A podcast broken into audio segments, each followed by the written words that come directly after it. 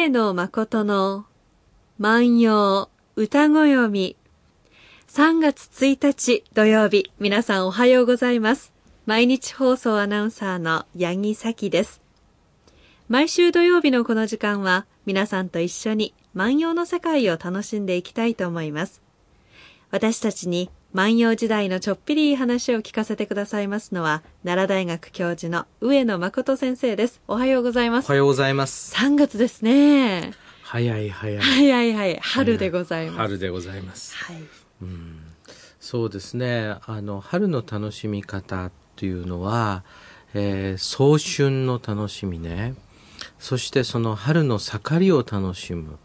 そして最後はね、春の名残を楽しむというね、はい、でその早春のねこうキリッとした良さが良いという人、えー、もう生命の息吹を感じる真っ盛りが良いという人、えーはい、ちょっと盛りを過ぎた憂鬱さが良いという人こういろいろいるんですね。はい。うん、それでねそれは花も同じなんですね。えー、その花もですねこの力があるつぼみが良いという人、えー、えー、やっぱりそれはなんだかんだ言っても満開の時が一番だよという人。いやいや花はね散る美しさがいいんだよという人、えー、これはそのなぜそういう美学が生まれるかというとその人生もそうなんですよね。はい、うんその盛りに向かう時絶頂を極めた時そしてですね高なり名を遂げて、えー、一人の市民として、えー、この故郷に帰る時、えー、やっぱりそれぞれのこう味わいっていうのはあると思いますね。やっぱり年齢によっても変わってくるんですかね、私はやっぱりもうつぼみ、うん、これから咲くっていうところにすごくあのワクワクします。なるほどね、はい、なるほどねそれはやっぱりねあの思うんですけどね。いやこれねいろんな年齢層の方がこう聞いてらっしゃるとも思うんですけどね。まあ、私は48でもうもっともっとあの年配の方も聞いていらっしゃると思うんですけどね。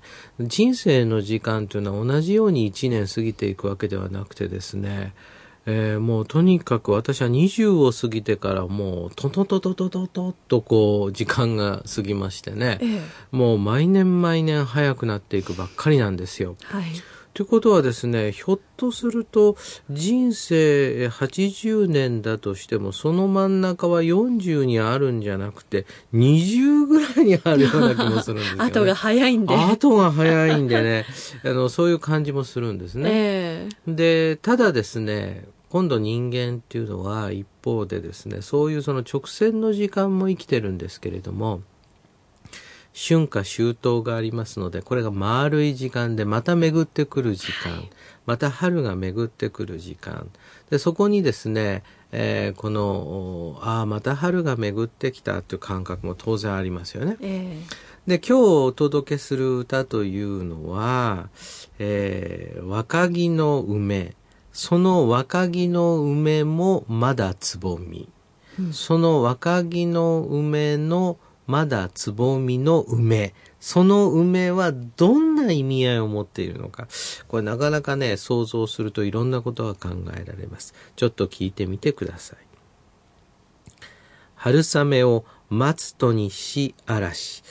我が宿の若木の梅も未だふふめり。春雨を待つとにし嵐。我が宿の若木の梅も未だふふめり。えー、ちょっと見ていきますね。えー、春雨を待つというのか、ぐらいの感じですね。ええー、待っているのだろうか。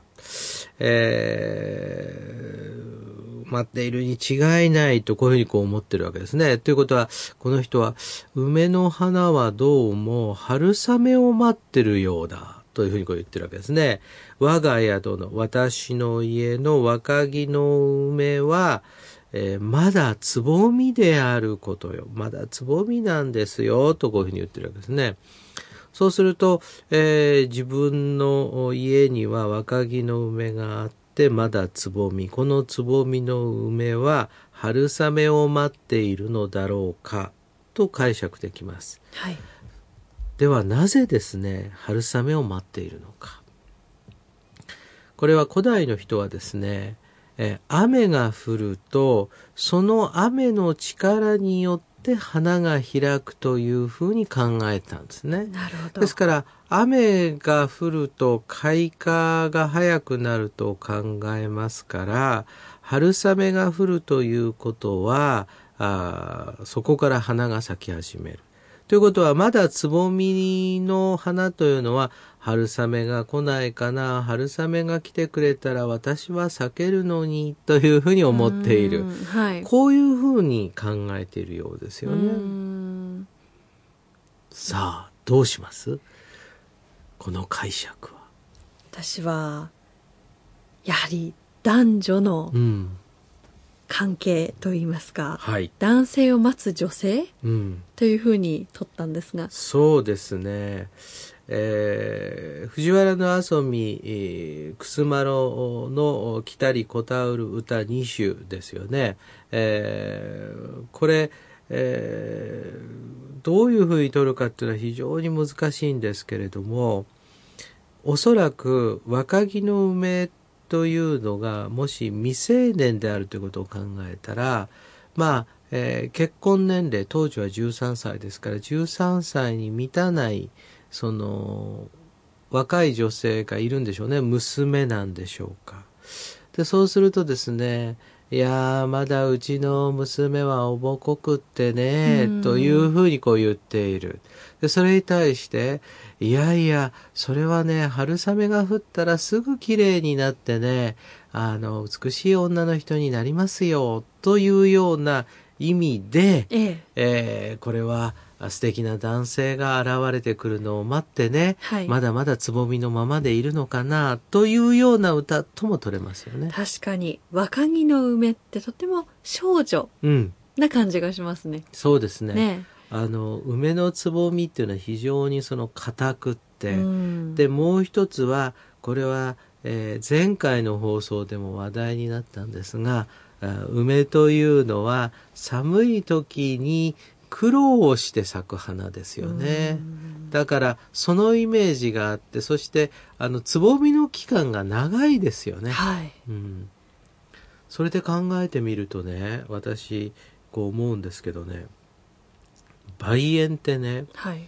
あのそれぞれのその梅の開花の時期というのは違う品種を埋めてあるのである一定の区画にね行くとねもう梅が満開なんだけれども、はい。ふっと隣を見るとね、えーまだ二分咲き三分咲きあそんなことがあるのかというふうに分かるわけですね。でこれあの人にはですね、えーその早咲きの人と遅咲きの人がいると、えーこの若い時にですねパーッとこう売れていく人もいればねこうお弱いを重ねてねその味わいでこう売れていく人もいるし、えー我々こう学問の世界でもねもう将来を嘱望されて30代にねその絶賛を浴びる人もいればですね50代60代になって積み上げてきたものを見るとねもう誰も追随を許さないね高い境地に達している人とかね、こういるわけですよね。でそういうことでこう考えるとねその、えー木の花とこう人生っていうのは深い関わりがあるのかな。そうですね。またこう、春雨っていうのが、たうんだ花を咲かせるもの、恋だけではなく、何かこう人生の転機であったり、っうん、ていうことでも考えられますよね。そうですね。うん。これで一つのイメージとしてはねあの紅葉もそうなんですね。はい。紅葉も、えーその秋雨が降ると、えー色があつくとこのイメージっていうのは何かって言いますとねこれはあのいわゆるその触媒えーその染料を発色させる発色剤っていうのがあるわけですね。はいはいえー例えばきれいにこう色を出すために、えー灰を混ぜたりとか今度、えー酢を入れてみたりとかこう色をこう変えていきますよねあのアルカリ性酸性でそうするとそういう発色剤のイメージがあると思うんですよね。そうですよね。ん人もね、うんこの人と出会ったからこの人が輝いたとか、こういう仕事に就いたからこの人は輝いたとか、うん何かこう出会いってありますもんね。ありますねありますうね。んそれはねあの先生と生徒でもそうですよね、はい、で当然夫婦でもそうですよね、はい、えー、仕事のパートナーでもそうですよね。なんかこうそういう時にその春雨とつぼみとの関係でその2つがこううまく相まった時にね大輪の花を咲かせるそんなイメージかな。それがまた何色なのか。どんな花なのか、うん、いつ咲くのか、うん、またね楽しみですね、うん、うん、これあの例えばサラブレッドをねあの飼っている人たちはその小さい時から馬を見ていて、はい、これは何に向くかっていうのがその時期にこう分かる人分からない人でその、えー、馬を飼う人の能力っていうのは決まるんだそうあそうですか、うん、あこの前宝塚歌劇に行ったんですけれども、うん、新人公演の,、あのロケットダンスって昔は言ってたそうなんですけど、はいはいはい、ラインダンスのその姿を見て、この人がトップになるっていうのはねすぐ分かるみたいですよファンの方は。そういうもんですか。はい。なるほどね。教えてもらいましたけどね。なるほどね。そうするとやっぱり長い時間をかけてね、例えば木でもそうですね、小さい時から育てていって、うん、えそしてその花が咲いて、ああ、これ綺麗な花咲かせるようになったなってこう見ていく。例えば宝塚なら宝塚で、えー、長く例えば10年単位でスターを見ていく。ああ、だんだん上手くなってきたなとかね、えー、あの時は風邪ひいてたけど、今ものすごくその頑張ってるなとかね、はい、こういろんなその見方出てきますよね。そうですね、うん、でも花は必ず咲くんです。なるほどね、なるほどね。